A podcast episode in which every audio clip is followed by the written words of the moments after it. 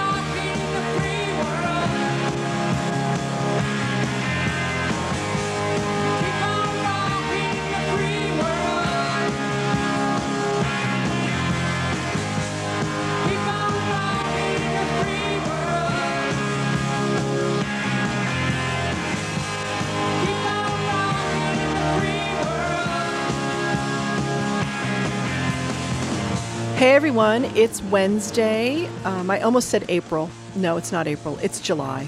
It's July 20th. I don't know why I would say April because it's getting hot here in LA finally, and it's certainly not April.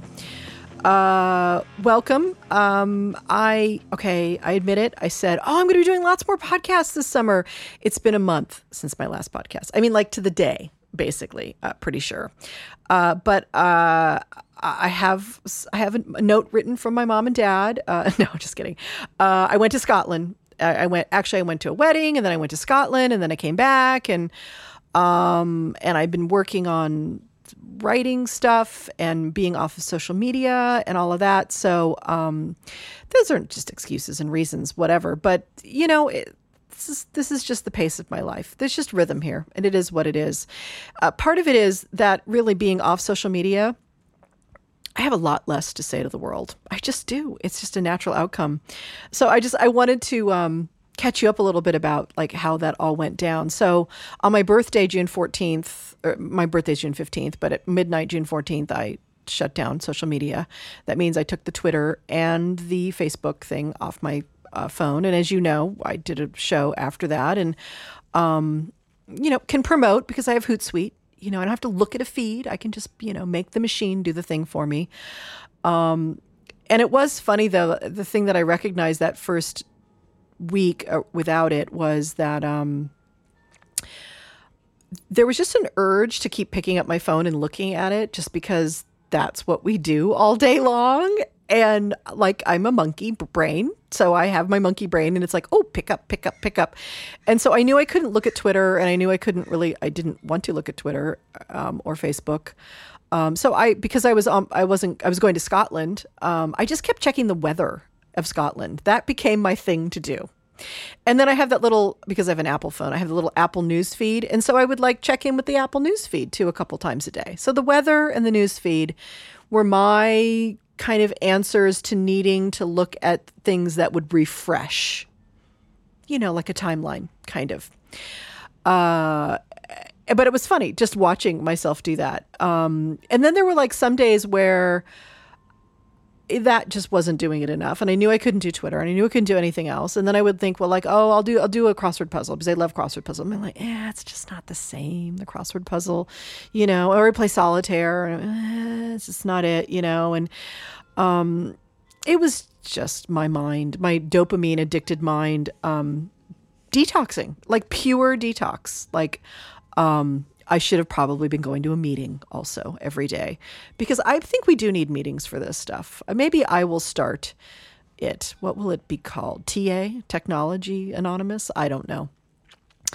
Uh, so, but it is good. It is good because um, I I really have seen all the reasons why I've been on social media all these years. A, one of which is my pure codependence, my need to be held up by the world around me. Um, and therefore, it makes it oh so dangerous to be on social media because I need to be held up by the world around me. So I'm learning to not be held up by the world around me.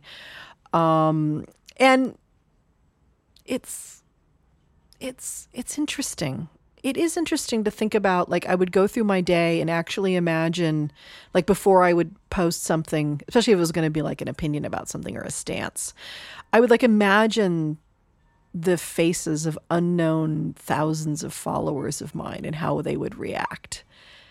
That's really really traumatic for a codependent person. That is that is a form of prison hell. It is. It is. And and it was one I self-created. So for all my codependent friends out there, oh, and you know who you are. Uh try it. Really just try it. Get off the social media. It's incredible. It's like reading uh, Melody Beattie's Codependent No More. It's it's that powerful. You all know what I'm talking about. Um, and so here's the thing uh, my original love, my original art form in high school was photography. I um, consider myself a photographer first. I don't do it professionally at all. I never really pursued it. Um, more things that I just put away in the basement in my 20s, you know, in order to focus on my husband, Andrew, and piles of cocaine. And um, so I decided a compromise with the social media was I would join Instagram and of course, I got so much shit about that from friends. Well, it's still social media. But here's the thing about Instagram I just put pictures up, and very few of them are selfies. I'm not, and I, I only follow people who don't do selfies. I'm not interested in looking in people's faces and where they're at and what celebrities they're hanging out with because that's some of the hell of social media that I hate.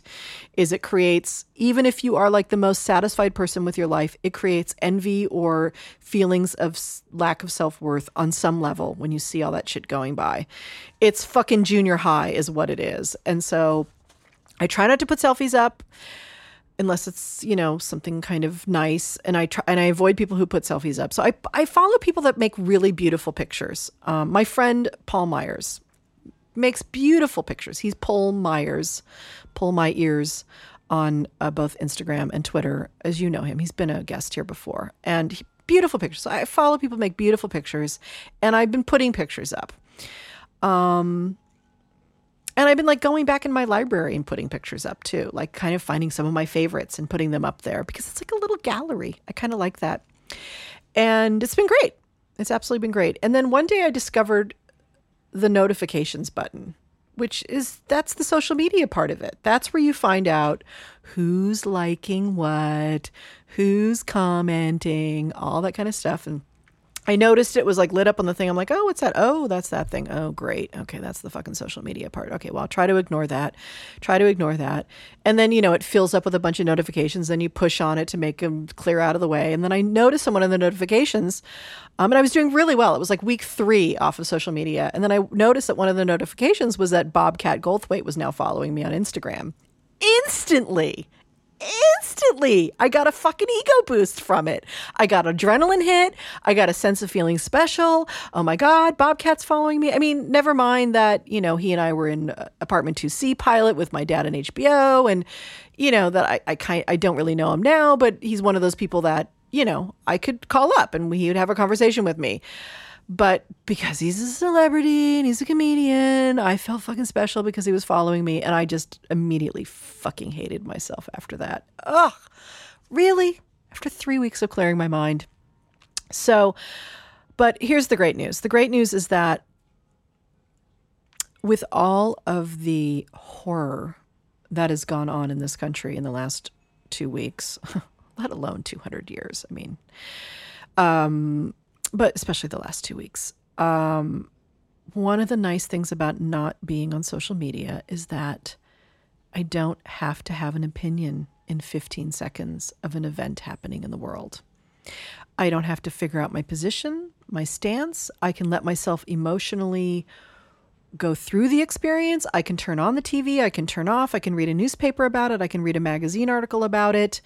I'm not in the echo chamber. I don't have 15,000 opinions coming at me from right, left, center, up, down, whatever. Um, I can choose how much I want to engage this event, and I can decide or not decide what I feel about it. I can let my feelings change about it. I can decide to not have feelings about it for two more weeks or what.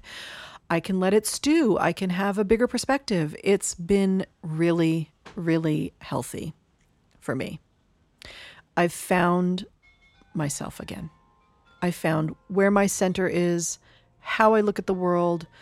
I'm not just wavering in the wind of the echo chamber.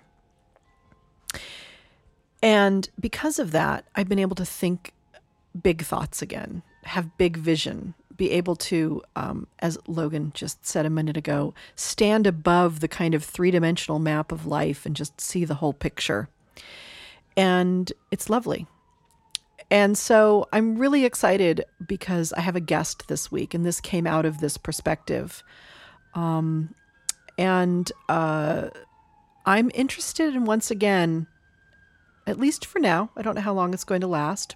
Who knows about these things? But I'm reconnecting to why I started this podcast in the first place, why it's called Waking from the American Dream. What is the bigger perspective about our culture and our society?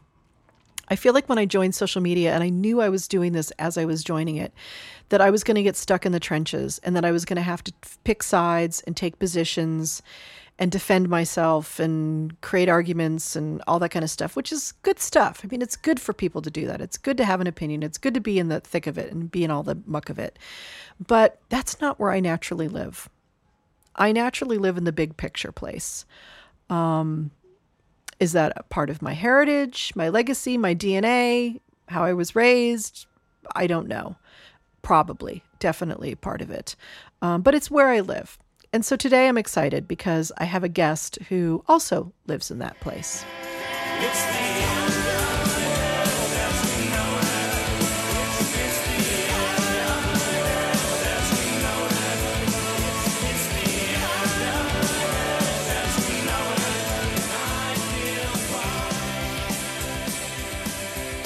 Well, I can't think of a more apt guest for Waking from the American Dream. Uh, the title that I came up with for this podcast, which was actually supposed to be a documentary eight years ago, uh, when I originally sat down with um, some thinkers in this field, uh, Don Beck being one of them. So I'm excited about my guest today. Um, this is a man who sees the things that kind of underline all that this podcast holds in it. You know, an evolution of the American psyche to create life, liberty, and the pursuit of happiness for generations to come. Um, as most of you, I'm sure, uh, this political season has left me disgusted, disappointed, disenchanted and uh, some moments just downright terrified. Um, not only are the right and left more polarized than ever, but both the right and the left within them, their schisms, are more on display this year, and especially during the primary season, than I've ever seen, I think, in my entire life. Um, so uh, there's something going on in the air, and and and having spent some time away from social media I'm kind of getting a bigger perspective on this and and thinking about maybe dedicating um, more than at least two or three podcasts to this topic uh, in the months to come. And who, who knows? I, have got some things brewing inside of my head. Um, I've often described myself as someone who holds the tension of the opposites. Of course, that is a Jungian term about attempting to hold both the shadow and light elements of the psyche in an equal way.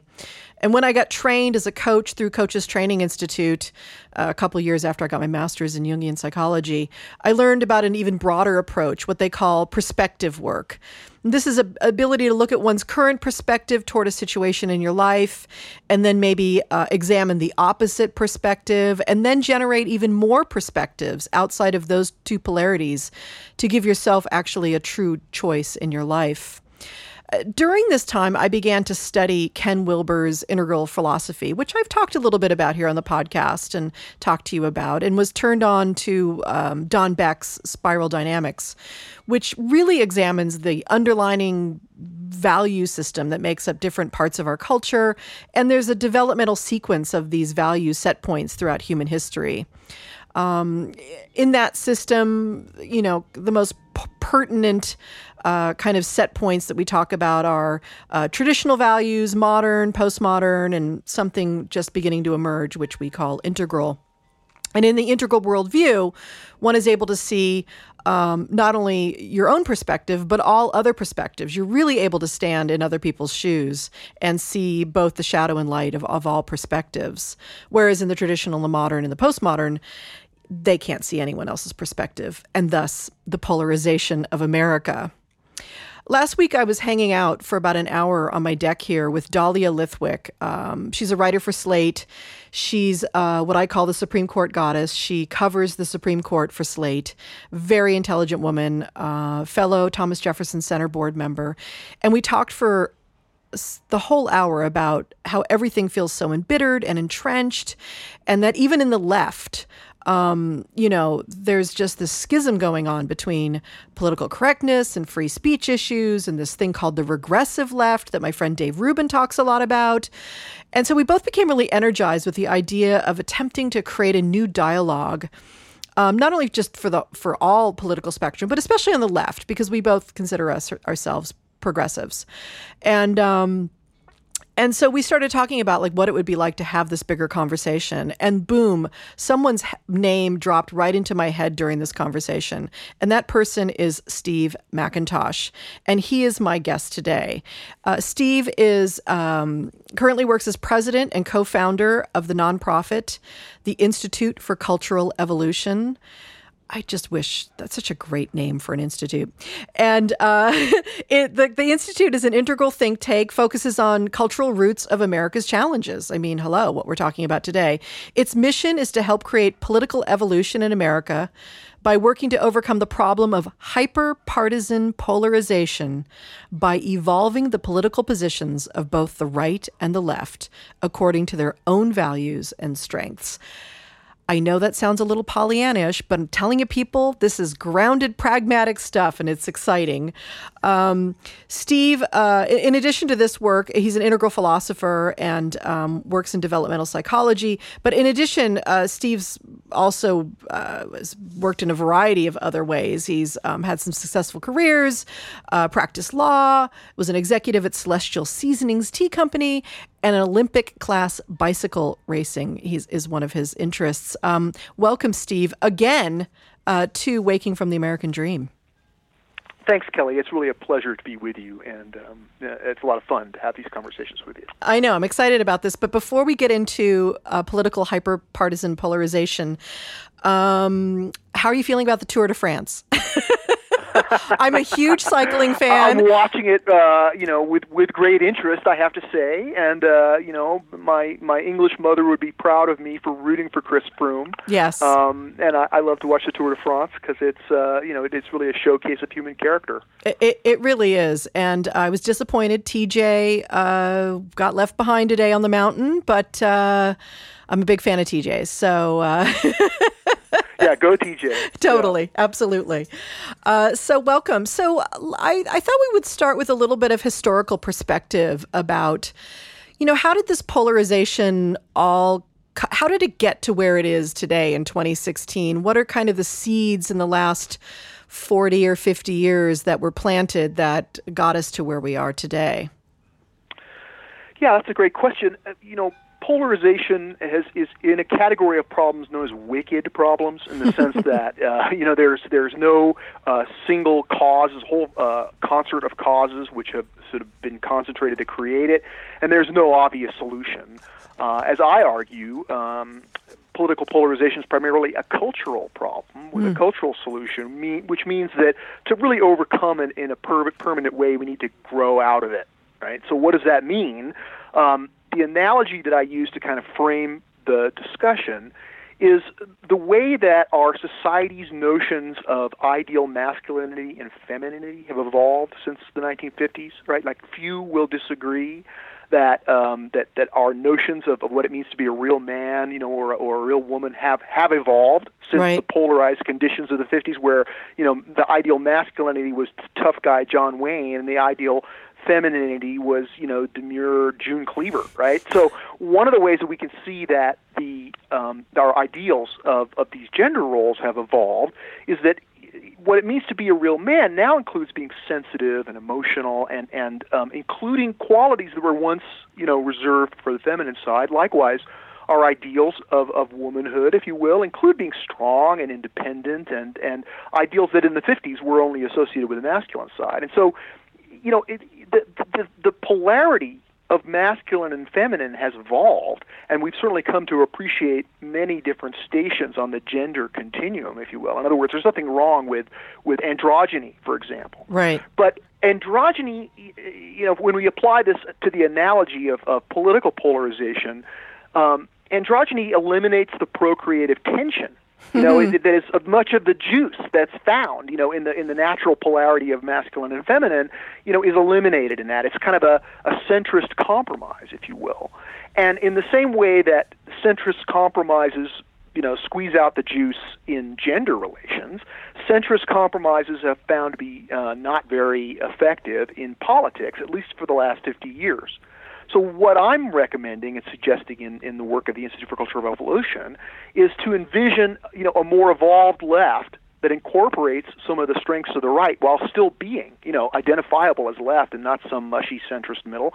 And likewise, you know, the, the idea that there'll always be some version of the right. I mean, maybe we won't be calling it the right anymore, but, but there'll always be some version of this polarity. Right. Because the polarity in politics is permanent in the sense that it may grow and change, but it's indestructible because it continues to reappear in new guise as, um, you know, our democracy, um, you know, changes and evolves. And and it and it I mean it even feels like you know I mean the way you talk about these two polarities you know I mean what we're talking about is on the right a more traditional uh, sense set of values you know uh, law and order and respect for heritage and and religion and things like that. Um, you know and conservative in the sense of like conserving the past. And then there's this left which is more progressive and more you know wanting to leap forward and create actual progress. And you know when i think about it the the archetypes of the the senex and the puer you know those are two natural human archetypes that live within us that no matter what you know a part of us wants to slow things down and stagnate and keep things the same. And another part of us just wants to keep changing and evolving so these are very human human ways of being in the world. So it's not surprising that human societies deal with these polarities and that they're they're always going to be here for sure. Yeah, it seems as though uh, both values and things that create value naturally cohere in, in polar sets, right? So that there's there's two, you know, taking a philosophical view of, of this polarity phenomenon, there are are positive negative polarities, you know, like prosperity and poverty. You know, but I, I think that eventually we can overcome poverty, you know, and, and prosperity is something that the the, the the, That the everyone wants. negative polarity of prosperity and poverty is a problem to be solved. Right, right. But there are other kinds of polarities that are positive positive, and those can't be solved as problems. They're more systems to be managed, mm. and that's where both ends of the polarity are creating value. Right. So, for example, freedom and order.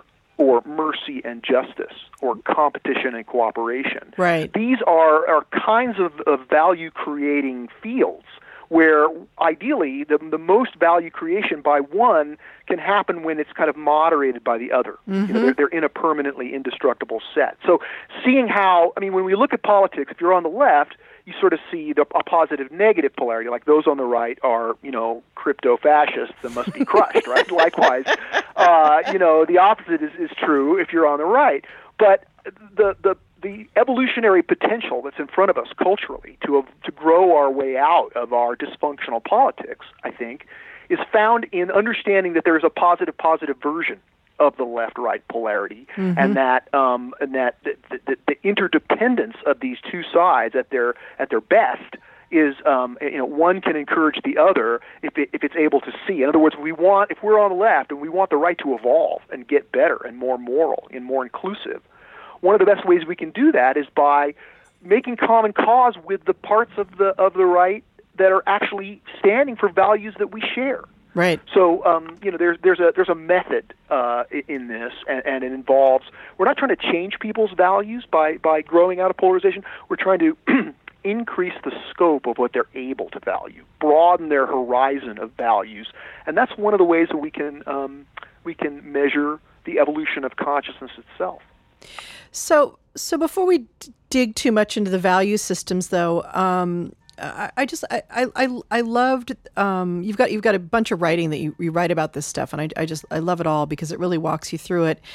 And and what I found fascinating, what really helped me was to see that, you know, there was this there was this kind of time in American history which uh, I'm I'm guessing it's what they talk about on the right when they say make America great again, which is the 1950s when there was kind of this liberal centrism or you know neoliberal, you know, values. And there was this there was cooperation and there was competition and there was this bipartisan thing and people came together and you know, the Republican uh, president, you know, Ike, you know, warned us of the military complex, industrial Yeah, it seems a complex. long time ago, doesn't I it? mean, yes, it's amazing to me that you know when I see when I hear that. And that there was this time when kind of we could all talk to each other and guys could smoke cigars in back rooms and you know it wasn't a perfect world but there was there was conversation going on and these people um, you know socialized together and they they they made they made deals and, and they they moved legislation forward um, and then, you know, the 60s came about, and this explosion of a new set of values came into our culture. And this really, I mean, it really was a revolution. And this, what you're calling, and what the, what many people in the integral world call this postmodern value system, uh, came exploding into the world and and kind of took the traditionalists and the modernists, who are kind of the capitalists, I guess you could say, um, and you know wanted to just burn everything down. yeah, yeah. That, that it was there was creative destruction. yeah, and and that's kind of you know, and that's kind of the reputation now that the left has projected on it and, and that Obama has, you know, when Trump says things like, you know, I don't know what's going on with Obama, you know, and, and with terrorists and not backing cops and stuff, you know, it's this thing like, you know, because because some Americans want to criticize America, they're traitors, you know, and, that and that really wrangles the right, you know. Whereas the left is saying, well, don't we have the right to criticize our own society? And so that's kind of where this tension really started between the right and the left, if if that's the way I read it, right? Yeah, I think that this is in some ways, even though it, uh, you know, from a, a narrow perspective, it looks like our democracy is in, you know, full-blown decay. Uh, I would say that there's a lot of optimism to be seen with the emergence of postmodernism and its disruption of the post-war liberal consensus, as political scientists call it. Right. In other words, that, that is, even though the youth movement of the '60s, you know, uh, sort of died out by the mid '70s, many of the countercultural values that were you know embraced and discovered by the baby boomers eventually became uh, assimilated by the larger society and and this this move into into these another word for them are the, are the cultural creatives right Yep. There- there have been many different framings of this of this system of values but one of the breakthroughs of the last 20 years is we really begin to see it as a discrete worldview that's separate from mm. mainstream modernity, not just by, as a matter of opinion, but as a matter of self identity and as a matter of what's defined as beautiful, true, and good within that values frame. Now, the fact that this emerged sort of beyond pushing off against the mainstream, you know, kind of rejecting the establishment for for you know many legitimate reasons, this um, this created a, a differentiation in the culture. In other words, there was a there was once you know in the in the Walter Cronkite era, you know in the in the in the liberal era consensus, there was a kind of a truce between the different worldviews. Everyone held the same worldview, and and patriotism, uh, non-ironic patriotism, really was a motivator uh, to um, you know to compromise for the greater good of the country. But as postmodernism, uh, as we're calling it, as this new countercultural worldview emerged and, and it came to represent 20% of the U.S. population at this point, it was more concerned with um, a world centric morality more than a nationalistic morality, so that uh, you know nationalism was questioned. Nationalism was seen to be warlike and selfish and even kind of ethnocentric. So this move to a, a kind of the, the notion of being a global citizen and the notion of having, um, uh, you know, moral consideration for, you know, not just every every person in the world, but for all sentient creatures in the world. This represented authentic, and it continues to represent, I think, uh, you know, a positive development overall in in our nation's culture. But you know, way back, even before Darwin, um, the the famous uh, kind of British philosopher of evolution, Herbert Spencer, he defined evolution as first there's differentiation, and that allows for a higher level of integration. So over the last 50 years, we've seen our culture differentiate, right? And, and, and that's sort of pushed not only postmodernism away from the mainstream, but the traditionalists who used to have a kind of a more of a truce with modernity have you know, seen that, that modernism has a new enemy on the postmodern side, and that's kind of pushed uh, social conservatives and religious folks farther away. So now we have these three major worldviews, you know, traditionalism, modernism, and postmodernism, as you mentioned in the setup. And these three worldviews are, are contributing to uh, uh, almost unprecedented l- levels of polarization, such that our democracy has become a vetocracy. You know, each side has a veto on the positive programs of the other, and and you know this is this isn't just an inconvenient political situation. It does represent political decay, but I think pulling back and seeing a larger picture, we can see well, there's also hope because first there's this antithesis, mm-hmm. and in the, in the course of cultural evolution, that points to a coming synthesis, and that's what this integral perspective represents. Yes, that's what gives me hope at night. that's when I lay in my bed and think there is a synthesis coming at some point. But then I also think about, you know, the bifurcation point and how either the system goes either into uh, chaos or it reorganizes at a higher level. So I'm always like, Right, right. Go. Well, you know, it is evolution is not an upward escalator to the good, right? I mean, you know, there is there is the dark age, there is Hitler. I mean, anything can happen, and that's why Yeah. we need to, you know, take it seriously and realize that it's not just automatic. That we actually have a duty to participate in Mm. the positive development of our, uh, you know, our society. Yeah. Yeah. So so yeah, so let's talk about that. I mean, most people throw out there as the solution eh, you know, is compromise. You know, let's meet in the aisle together. Let's cross the aisles like like it was in the 50s, you know. Let's let's solve it by doing that. Let's find a happy middle ground and, you know, swap swap things, uh, horse trading or whatever they call it. And and what I think is really interesting and fresh about what you talk about is that you see that that centrism, that middle ground, a there really isn't any middle ground anymore, and that it really Yeah. it really doesn't help with this synthesis part. It just becomes thesis, a- antithesis, and then there's there's nothing in the middle. So, uh, what is what is it about centrism that doesn't work? And then how and and wh- what is you know what is the synthesis that we're- that we're talking about? Sure. Well, let me start answering that by um, going back to what I said at the beginning about polarization being a wicked problem. Right? There's not a, a you know straightforward. Oh, we just need to do this, and all these other approaches or proposed remedies are simply wrong. For example, bipartisan compromise is good when you can get it, but for the last 20 years, our polarization has has been getting worse, and so those who um, champion bipartisan compromise are clearly not getting the job done. Yes. Um, mainstream pundits typically suggest one of two different strategies for polarization. One are structural strategies. So if we can have uh, primary reform, um, you know, redistricting reform, so that we get rid of the gerrymandering. You know, we might be able to do that with the Supreme Court. Right. We could have um, ranked choice voting. These are all structural changes, which would make a positive difference. And I, you know, I don't want to poo-poo those solutions because they're I think they're an important part of any overall solution to polarization.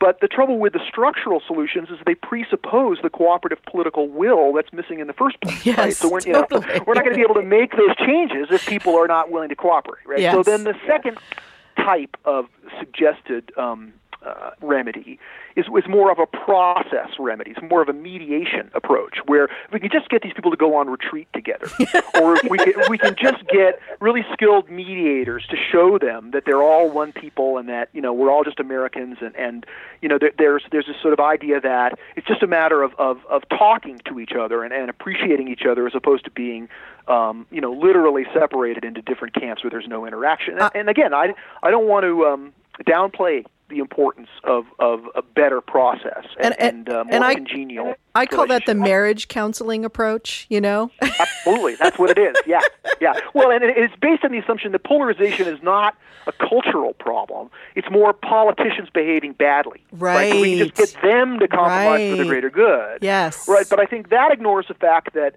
that it, you know if if uh, if polarization is happening in spite of the the needs of the electorate, right? Then we would call that corruption, right? But if it's happening because of the polarized situation within the culture, we call that representation, right? Which is the way the democracy. We is call it supposed to work. democracy, exactly. yeah. No, so so again, we approach it from a cultural perspective and think that part of the reason that that um, many of p- pundits and political scientists don't really go to the cultural part of this. Is because there's they don't really have a theory that can understand culture. You know hmm. that a social science can get you you know can can get you some ways toward understanding culture, but values and worldviews and indeed the evolution of consciousness itself can really only be got at philosophically, right? Yes. And social science has physics envy, so they don't know what to do with philosophy, right? in, in many cases. Oh, that's a whole right? nother They- they want to be hard Steve. science, right? So they, they can only deal with things that can be measured, but values can't be measured in that way. You know? Yep. So, so we we are trying to add. We're, we're philosophical activists, uh, bringing integral philosophy to bear on the you know the p- political problems that America's facing. And so, for, because this integral perspective allows us to see culture, at least we claim, we argue, more clearly, uh, because it shows how culture develops and, and how it, there there is a vertical dimension of growth, which which you know is normative, even though um, it's you know the, the later appearing stages are not absolutely better than pre you know older stages, but there's a, a way of getting at values because we can tell which way is up. Yes, right? yes. So we're willing to say so, unlike social science, which wants to be completely value free, which you can't be. I mean, being value free is a value, right? So anyway, um, uh, uh, the, the the cultural approach to polarization points to the, the need for a, a- a more evolved right and a more evolved left, and, and that prescription is framed with an understanding that these two kind of need to emerge together. That the evolution of one not only gives permission for the evolution of the other, but, but puts pressure on it to evolve. And so right now, the I come somewhat ironically, the side of the political spectrum that is uh, most poised for significant evolution culturally and, and by way of values is the right. Because at least they're willing to recognize they have a big problem. I mean, not just Trump, right? That's a huge problem. But I mean a more systemic problem Yes. of, you know, the, the, the uh, demographics of the United States moving um, Yes. you know, away from the Republican base and millennials, you know, embracing uh, the left side of the spectrum Of much more readily than the right. Yep. Um, you know, this has given um, Republicans cause to do some soul searching, and indeed, I've participated in my own small way with some of the meetings where that soul search- searching has gone on, and so I know that that um, you know the the the, the creative destruction that Trump ha- and and the larger demographic trends in American society are are wreaking on the right side of politics means that um, that they're uh, they're ready to uh, you know embrace a an emergent new form of politics that champions the values of liberty and heritage, but does so in a way that also includes um, values that are t- now kind of owned by the left. So uh, we're helping to envision, um, you know, a, a, a form of um, the future right, which uh, can stand for, uh, you know, positive immigration, uh, meritocratic uh, health care that's that's affordable, uh, you know, inclusive. Uh, we, we, you know, we, we can see. Uh, maybe it's not the Republican Party. Maybe it's a, a fresh third party. You know, that's that's yet to be determined. It depends where cultural alliances are formed. But the possibility of a, of a of a new American right that is radically innovative and radically inclusive, um, I think, is uh, is not just wishful thinking at this point. It's starting to emerge as a real possibility. Steve, what do you what do you see this Trump movement in on the right right now and the Bernie movement on the left? Are these the same people? Is this just anger at the system and disenfranchisement by the establishment for the last 30 years? uh, starting with the Reagan era, I would I would say, uh, you know, and and what's going on here? What's what is feeding this? Is this part of the chaos that needs to happen before the reshuffling? How do you see this Trump stuff? Yeah, uh, well, I mean, I see it as a as a, a you know horrifying and disgusting. I mean, I, I you know while I'm sympathetic to the needs of um, working class Americans and and the real pressure that's been put on the middle class, both um, through globalization and technological changes, and um, you know the influence of uh, sort of uh, small government libertarianism on the right. Uh, you know, the, the I, I think there's a lot of merit to understanding how the federal government inexorably can just grab more and more power for itself, and that there is a danger in the government, the state, uh, becoming so large that it starts to displace uh, our freedoms. So I don't want to characterize what I'm about to say in a, in a kind of a black and white way, but I think that, that, that the populists who are supporting Trump, I think some of them have a legitimate beef to say, well, no, I mean, the government can and should do things for us. And even though the government is ham-handed in many things that it tries to do, um, that's not an excuse to to to say that the that any attempt for the government to help people have been dis- displaced by globalization or technology. That that that can't happen. That the government has no role to play in that. And I think populists on the right uh, have said no. We actually expect the government to help, and we want that help to be. Um, you know, to be configured by the sensibilities of the right, Right. but but we don't want the government to just be you know crushed at every turn and and there to be no um, uh, system Right, the for dis- helping the preserve di- the middle class. the, the the dismantling that you know some of them want to do like completely undo huge swaths of agencies and the tax code and all of that kind of stuff there's right. that right. yeah But gotcha this craving for a strong man, you know, and which is a deep archetype, and, and I mean even the ancient Greeks were worried about the mob and Mm. the tendency of of of you know of a democracy by the mob Yep. to throw up uh, uh, strong men and and leaders who were you know not suited to govern a democratic system, but who you know seemed to um, allay the fears and uh, anxieties of the electorate. So you know this is a problem that continues to repe- reappear in every democracy, and the fact that we're getting this um, strong man who's getting a lot of of, of play.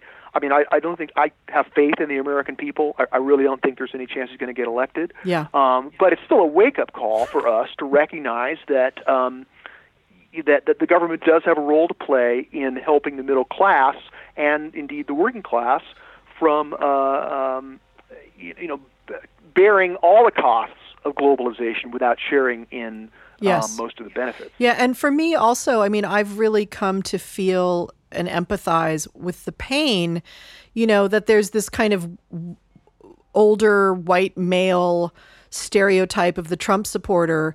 And I can only imagine what this white male is feeling in a world where for the last 30 years, his share of the pie in every aspect of his life has gotten smaller and smaller. And the, the terror of that um, psychologically, I I have empathy. Like I could I could understand that it's like, quick, let's let's turn back time or turn back the wheel or do something that you know is going to finally get my voice out there because I think they have felt e- literally emasculated uh, by economics and by the culture and in all sorts of ways. And we haven't listened to their real pain on every level, culturally and economically. And it's kind of no surprise that this is where we end up. Right. But I think that we could take this unprincipled populism uh, and and take learn the lessons from it by um, by using this opportunity to to uh, work toward a, a- more mature form of American right wing politics Yes. that that is able to meet the needs of the middle class um, while still doing it within the um, you know, like I said, the sensibilities of the right, you know, the values of liberty and heritage uh, can be um, brought forward in this more evolved right, but in a way that uh, keeps the um, you know the, the unmet needs from resulting in mob-like populism. Yeah. Can you just just take two seconds to just uh, just kind of uh, expand on when you say liberty and heritage values? What what do those look like for for those people? Sure. Well, one of the ways that I get at I, I- in my papers, I have these charts that show um, uh, this list of, of what I call liberty values and a list of what I call heritage values, and those are discovered using the insights of integral philosophy, but also by recognizing that this polarity of left and right is kind of fractal or self-similar. You know, that is the polarity is not only across the spectrum of left and right, but you can also see a polarity within the right. There's a left and a right of the right, right? and, and so when we begin to, to look at, at the pole the poles that that animate values um, uh, on the right, you know, heritage values. uh, You know, I could just kind of tick them off here. The first one would be promote patriotic love for America and its national interests. Another one would be, um, you know, champion America's uh, religious heritage and focus on the family, right? Encourage ethnic assimilation and opportunities for upward mobility. Stand against threats to Western civilization and promote industriousness and equitable just deserts, right? These are traditional values, but they're not just social conservatives who hold them. There are many conservatives who are, um, you know, more progressive by as you and I would define it, but still, um, you know, st- still hold uh, patriotic love for America as as uh, you know a very important foundation of their political identity. Yep. Then on the other side of the polarity within the right are uh, what I call liberty values. And these aren't just libertarian; they also involve fiscal conservatives, and you know, they're, they're, these are values that are held by most conservatives in general. But but libertarianism is a, is a font of many of these values. And so one is protect the sovereign rights of individuals to think and act as they choose. You know, in other words, each person ought to have a degree of sovereignty which the government can't encroach on. Right? Sounds good to me. Another one would would be uh, champion um, spontaneous order that arises from free markets. You know, this is the um, libertarian uh, economist uh, Friedrich Hayek.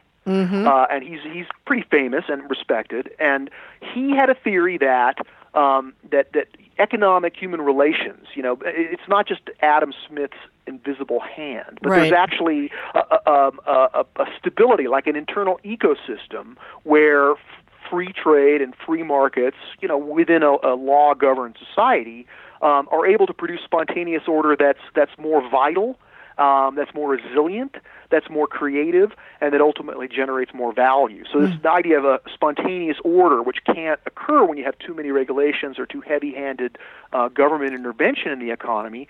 Um, I think that's a that's an important economic insight that the Right. you know liberty values. Uh, another one would be champion. Um, uh, limited government and private property and personal uh, privacy, right? Uh, promote entrepreneurship and economic self-sufficiency, and pr- protect ind- individual freedom from interference by the collective. So those are some of the the liberty values. Now, one of the ways these these lists that I have point to a method for values integration is that uh, attached to each one of these positive values complexes is a set of potential deficiencies or pathologies, right? So along with heritage values, we get sometimes, not always, but but often bigoted nativism, racism, and sexism. Yeah, we're We seeing that. Oppressive, uh, oppressive authoritarianism, right? Yeah. Uh, parochial resistance to greater inclusion, you know, of, of, of minorities and, and, you know, gay people. And, and so there's a lot of, of dark stuff over there Yep. that's the natural shadow or the flip side of the positive values, you know, that is, is, that is just as there are physics of values that show that, that values or things that create value are typically in a polarity.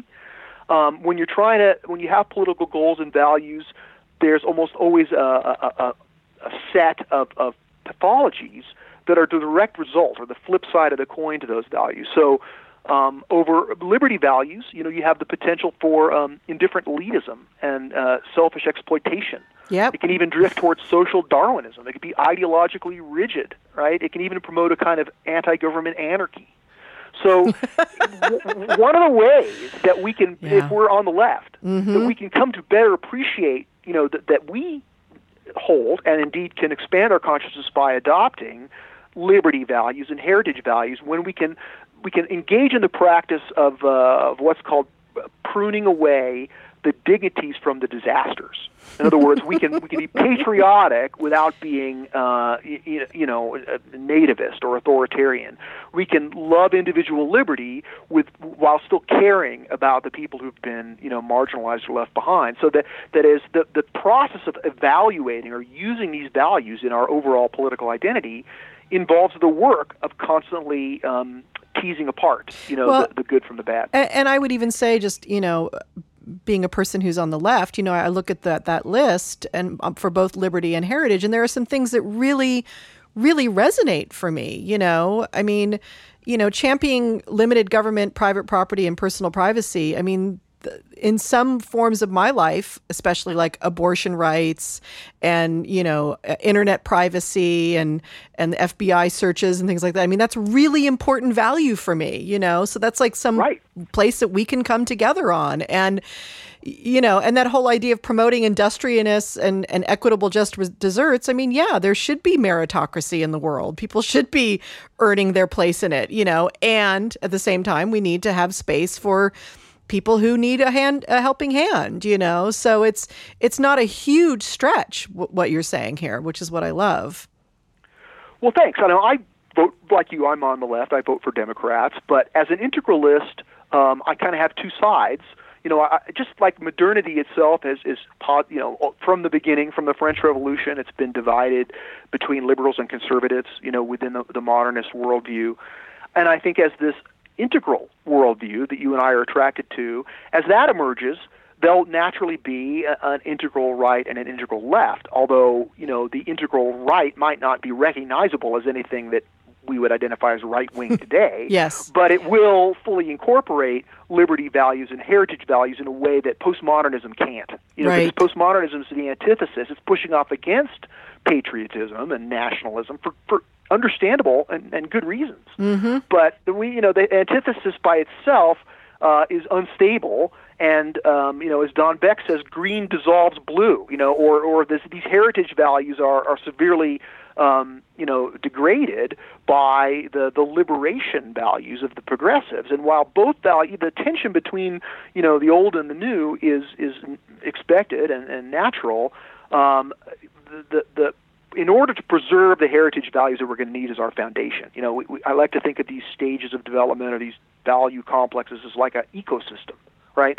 So if you get mm. rid of all the plankton, the whales die, right? Yes. If you get rid of all the heritage values, our society's going to collapse because these are achievements. You know, the way evolution works Yeah. is that is that each new emergent stage builds on and uses, it takes up and uses the achievements of the previous stage. You can see it in our own bodies, right?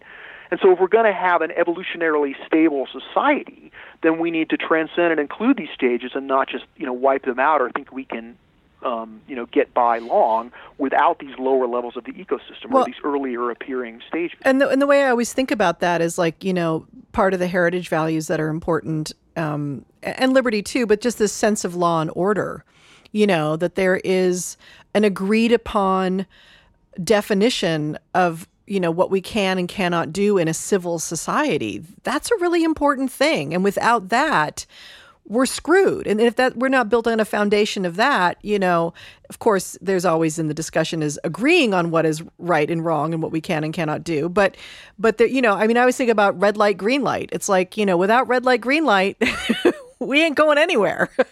right, right. Well, and you know, the, it, I mentioned the heritage values, but those political uh, goals and values that I ticked off, those actually rest on a uh, even a more fundamental level of traditional values, which includes you know honesty, decency, r- respect for rightful authority.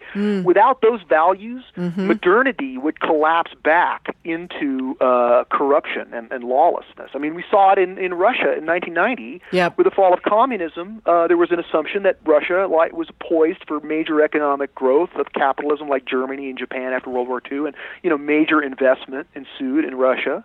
But the traditional stage, which was once occupied by the Eastern Orthodox Church, had been fairly wiped out, you know, by hmm. communism. Right. And and communism had sort of replaced it as its own kind of traditional, you know, conformist stage. So when that was swept away, there weren't these structures to inculcate the values of decency, honesty, and fair play, and you know, respect for authority. So that Russia in the 1990s, horrendous levels of organized crime emerged because there weren't the cultural foundations of fair play that functional modernism and a, and a modernist economy depend on. So there's a, these great lessons in history that illustrate the need to have a healthy cultural ecosystem where the achievements of previous stages are carried forward and, and you know uh, adopted by later appearing stages. wow, that really does that that really does um, elucidate it in, in a way that I haven't thought about the the whole Russia thing. It's it makes a lot of sense. Absolutely. Right. They're still. I mean, that's why Putin and they're they're very they're very kind of embracing of social conservatism and nationalism. Is that there's an inherent need to kind of build up Yep. these traditional values um, as a prerequisite to uh, you know more vibrant um, and and uh, economically successful forms of modernity. Yeah, yeah. Well, well Not, he- not that justifies Putinism, but still, you can you can be sympathetic to what they're trying to do. right, right, right. While he lines his pockets. Yeah, yeah, right, right. A kleptocracy. Exa- exactly, exactly. All right, so Steve and I talk another, I don't know, maybe 30 or 40 minutes after this. So, and I thought this stuff was just so rich and dense and amazing that I wanted to split this conversation up into two parts. So, that I'm leaving as the end of part one for uh, this week. And next week, we'll jump into part two, which is kind of perfect because this week is the GOP convention and next week is the Democratic Party convention. So we're talking about political polarity. What could be more amazing and obvious about that? So, um, I want to thank Steve for joining me and having such a rich conversation. I really am excited about continuing this conversation with him uh, in the months and years to come. He's just got a great mind. And so we're going to wrap up today. Um, a couple of things. Uh, my website's almost ready to go, about to launch. I'm going to have a mailing list up there, which is going to become really important to me in the future for events and all sorts of things that I'm planning on doing in the future, whether it's performances, speaking, or teaching. That's something I'm thinking very seriously about doing uh, online and both in person. Um, don't know exactly what that looks like, but I want I want you to be on my mailing list. So um, check my website in about a week or two, and there should should be all done and well and all of that. So, and also the other thing I'm playing with is possibly going with um, a network that's going to create advertising and put advertising on the show here, but I haven't gotten a lot of traction with them because I don't have a hundred thousand listeners. You know, I have I have you guys, and and you're you're my you're my family. Um, so I may go to Patreon and do that kind of thing. But either way, uh, we need donations. Um, you know, we it's part of the work I do in the world. And uh, if you like the content we have here, you like what we do, how we frame the conversation, what we go into, um, do we, um, you know, explode your head some days or fill your heart? Those are things I love doing, both of those things. Um, if we do, um, feel free right now to come to my website, which is sti- my old website, which is still up, uh, and and come to the Waking from the American Dream page and hit the donate button, and it'll send you off to PayPal. Uh, we appreciate it. Any little bit, uh, any anything you can give, of course, um, is is appreciated, and lets us know that that we're that we're on the right track and that um, that we're you know we're, we're part of the community here. So um, that's it for this week. And um, everyone be safe and uh, get off of social media. That's I'm, I'm not chiding you. I'm not being like a mom, but I'm just saying it's like um, it's like a magical garden that you see and you've like been walking by it for years and you're like i need to go into that garden one day i there, see that little opening over there i just need to do it it's what it's like because when you go in it it's like a whole different world i really really love it. I hope you can join me here. All right we will uh, see you next week. Logan and i both thank you and thank you logan for being here. And uh, you guys have a great one. Bye. I've paid my dues time after time. I've done my sentence, but committed no crime. And bad mistakes, I've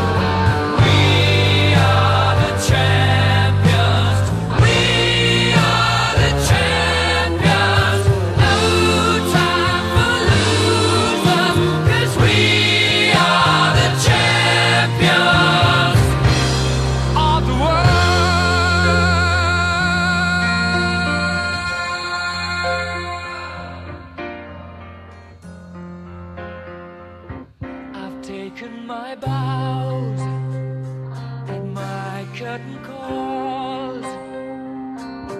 You brought me fame and fortune and everything that goes with it. I thank you all. but it's been no bed of roses.